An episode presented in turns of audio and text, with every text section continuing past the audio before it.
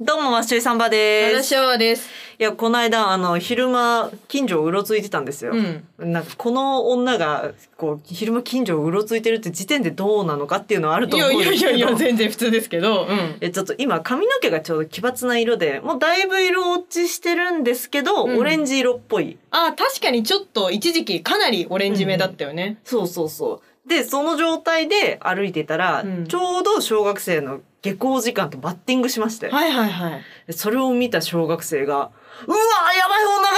がいる!」っつって 指やさしばてい女、指さして。そううわ、なんかちょっとすごいね。驚かせちゃったかな。ごめんねって感じだね。そうそうそうもうでも爆笑して あ、くれ爆笑してたるからんだったら、まあ、いいですよ。う。あこうんいう髪色の人ってさ、うん今小学生って YouTube とか TikTok でしか見ないじゃん。なるほど、実際に会ったことないからね。そうもうびっくりして笑っちゃうのもうなずけるはいのはよ、い。おー、なるほど。でもちょっとそのリアクションをさ、うんいっぱい見たいなっていうちょっといびつあれちょなっと気持ちが出てきちゃっ不審者て。感出てきたよ。そうこれうんでこう毎日同じ時間に下校時間帯に現れたら人は都市伝説になれるんじゃないかなっていやーでもオレンジ髪だけだとちょっと、うん、弱いかな。もうちょっと弱いか変な服着ようか。あうん。了解っすなんか腰にわかめ巻くとか、なんかそういう感じの、ちょ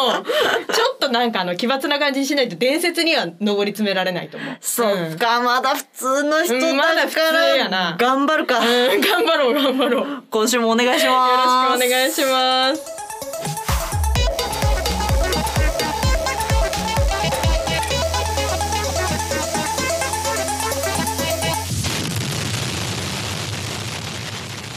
ゴディメンレディオお便りが届いておりますありがとうございます。えっとこの方はラジオネーム無記名の方ですねはい、匿名全然大歓迎ですよ。はい私はプロダクトデザインに関する仕事をしています会社では NX という CAD ソフトを使っておりというかそれ以外のデザインソフトは何一つ知らないのでお二人のラジオを聞いているといろんなソフトがあるんだなぁでも言わんとしていることはなんとなくわかるなぁと思って楽しんで聞いていますこれからも応援していますありがとうございます。プロダクトデザインだってかっこいいですね。ね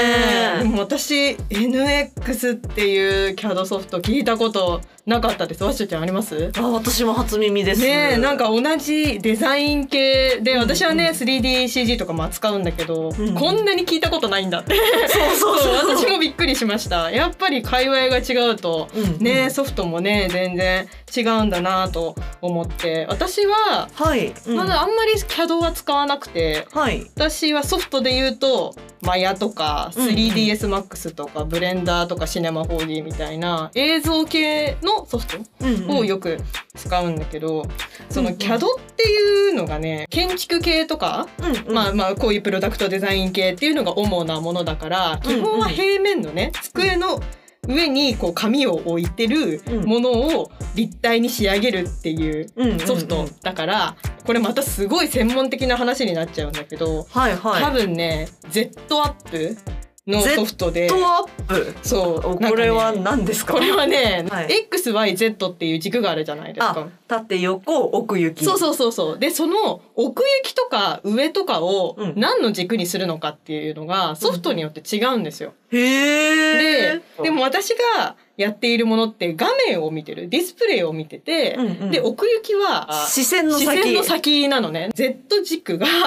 うん上向きなのか奥行きなのかっていうのがねソフトによって違うんですよ実は。あれじゃんあの Z 軸上から考えるか横から考えるかっていう そうそうそうなのよ名そう作なのよ映画が一本できてしいまうや本当にそれぐらいなんかこう結構こんがらがってて私も、はいはあのいブレンダーっていうソフトは Z アップ方向なのでああその CAD と一緒だ CAD と一緒なのだから他のアフターエフェクトとかユニティとかはあの Y アップあ奥行き奥行きが Z なので、うん毎回そこで入れ替わるから、ああ作業をやるときにあれどっちだっけどっちだっけってなるし、あ あとコマンドも違うじゃないですか。ー違う違う違そううそうわかるわかるなんか一回戻るをさ、うんあのコマンド Z でさ、うんもう一回戻るをコマンドオルト Z なのかなんうかんコマンド Y なのかってさ結構違うじゃない。なんか私はそれで言うともうアフターエフェクトっていう動画編集ソフトとうんフォトショップの往来をしてると、うんコマンドが若干違うから違うよね。迷っちゃうんですようん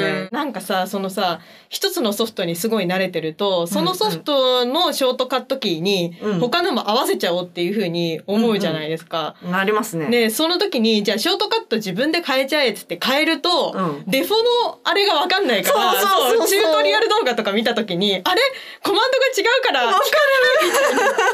いなめちゃくちゃあるからそうなんだよね。そうなんだよそうアフターエフェクトが本当にそれなのよ。私あーやっぱそうなんだだからもうはい変えられなくて怖くて。うんうんそうだよねそそううそうそっちの方がいいんだよだから結局そのあたふたしてもいいから、うん従来のデフォのやつに慣れておかないと、うん変にねそこでカスタマイズしちゃうとそう後でね積むのよね。そうなんだよね。うんこれだからこれからちょっと 3D やりたいよみたいな人とかいたら、変にコマンドいじんない方がいいです 村の中に入ったんだから村のルールに従えという感じで、そうね。本当にねあの合に行っては合に従えという感じで絶対コマンドは変えないでください 後で積むのでこれいい学びですね。うんそうですというわけでお便りありがとうございました。はい、ありがとうございましたじゃあこの流れで、うんあれいっちゃいますかお来たクリエイターあるあるカルタ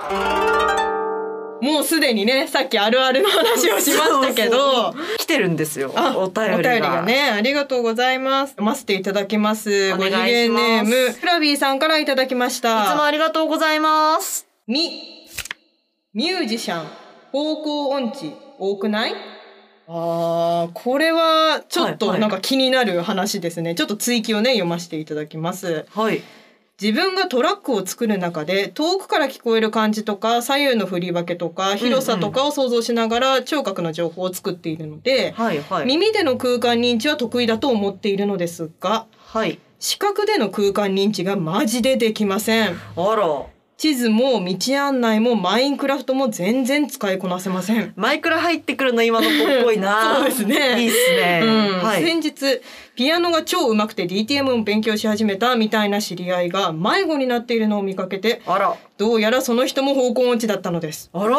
他のクリエイターの関連の方々もお話をお聞きしたいですということで確かにこれは言われて気づいた、おうあっるていうのがあ心ってあの SYS ストーリーバイストーリー渋谷のメンバーであるあこちゃんとか、はいはいはあいのメロディー千葉くちゃんとか、当たりうんうんあのミュージシャン系の子は、うん毎回ねその収録場所に着くまでにすごく迷うって言ってて。うんうんなんか地図とかまあいろいろ渡してるんだけどいつも迷子になっちゃったっていつうんも言ってるのを聞いてであ確かにそうだと思って確かにアコさんもトラックメーカーだからそうね多分このクラビーさんと同じで耳での感覚で空間を把握するタイプの方なんですかうね。ん、かもしれないね。身近で言うと、ワッシューちゃんの旦那さんはね、バリバリミュージシャンだけど、こういうのはあるんですかそうですね、うんあのもしこのラジオを初めて聞いた方のために、うんあの説明するとあ念のためね念のため説明すると、私の旦那は梅田サイファーというクルーに所属しているオスカというラッパーなんですね、うん、うん。でうちの旦那は迷わないですあ、迷わないんだ。ただ一つその、うん迷子になるわけではないけど、うんのんびりしすぎて遅刻しちゃうってかわいう。いいねもうねいいね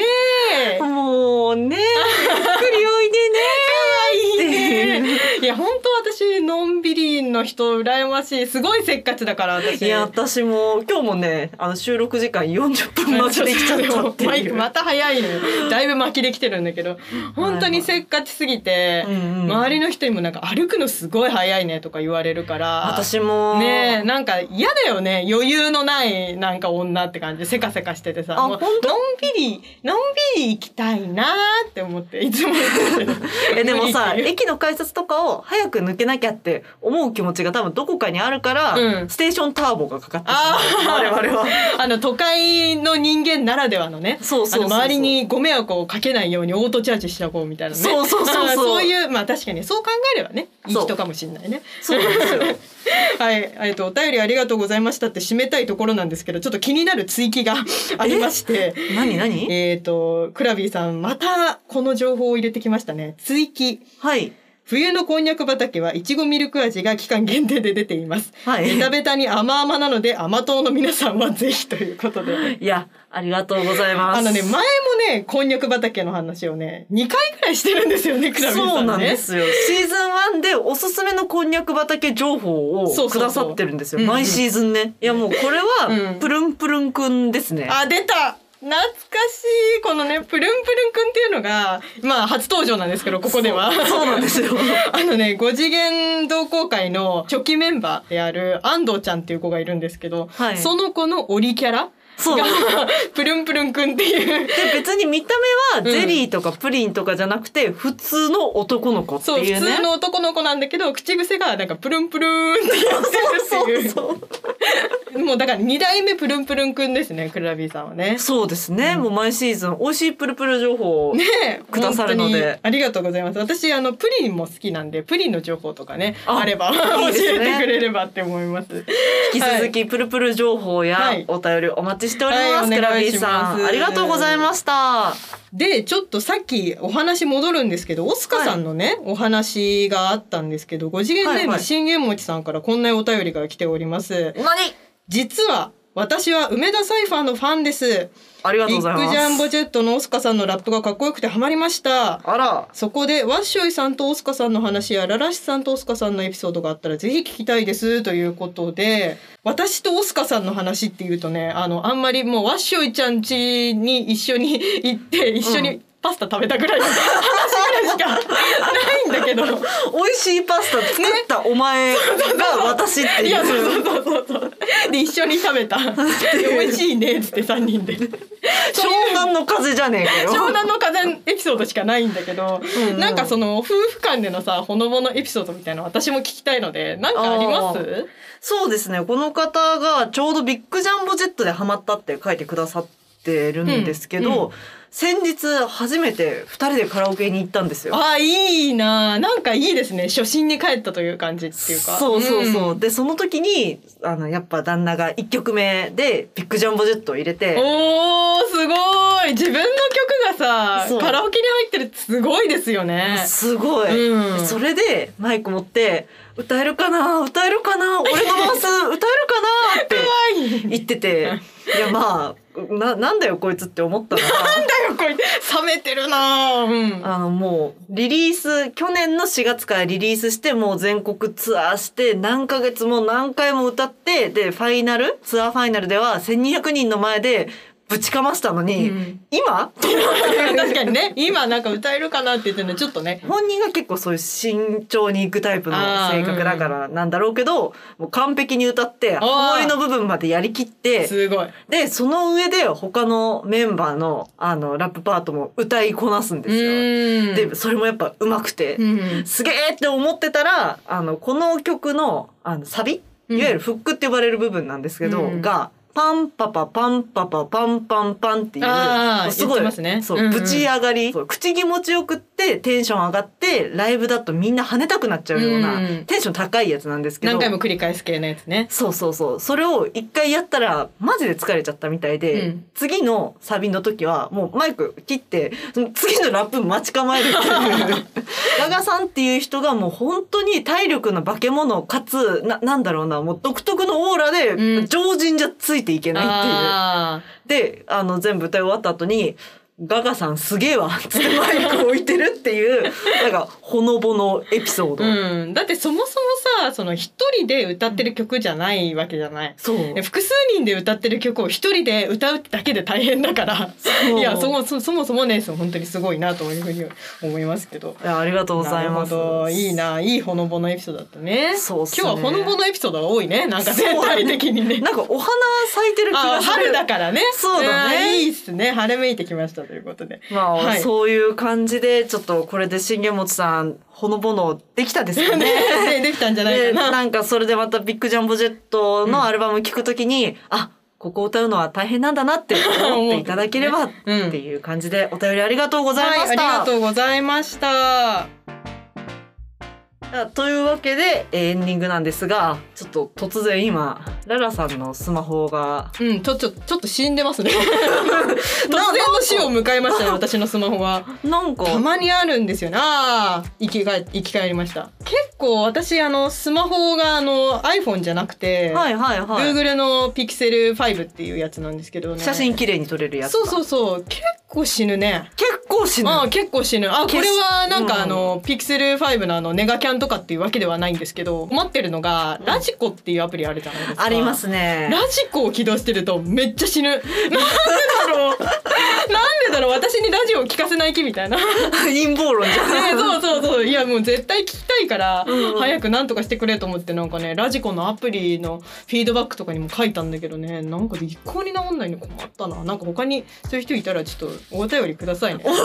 りください一緒っつってに一緒によしよししようよ。あ なるほどね慰め合う会っていう慰め合いたいの。そうあんまりピクセル5持ってる人いないので。というわけで、ピクセル5を持っていて、うんラジコの不具合に困っている方や、うん番組へのご意見、ご感想、 うんコーナー5次元あるある、次元が違う、うんクリエイターあるあるカルタへの投稿お待ちしておりおま待ちしす。ております。というわけで、本日のお相手は、ワッシュイサンバと、ララシアワーでした。バイババイバイ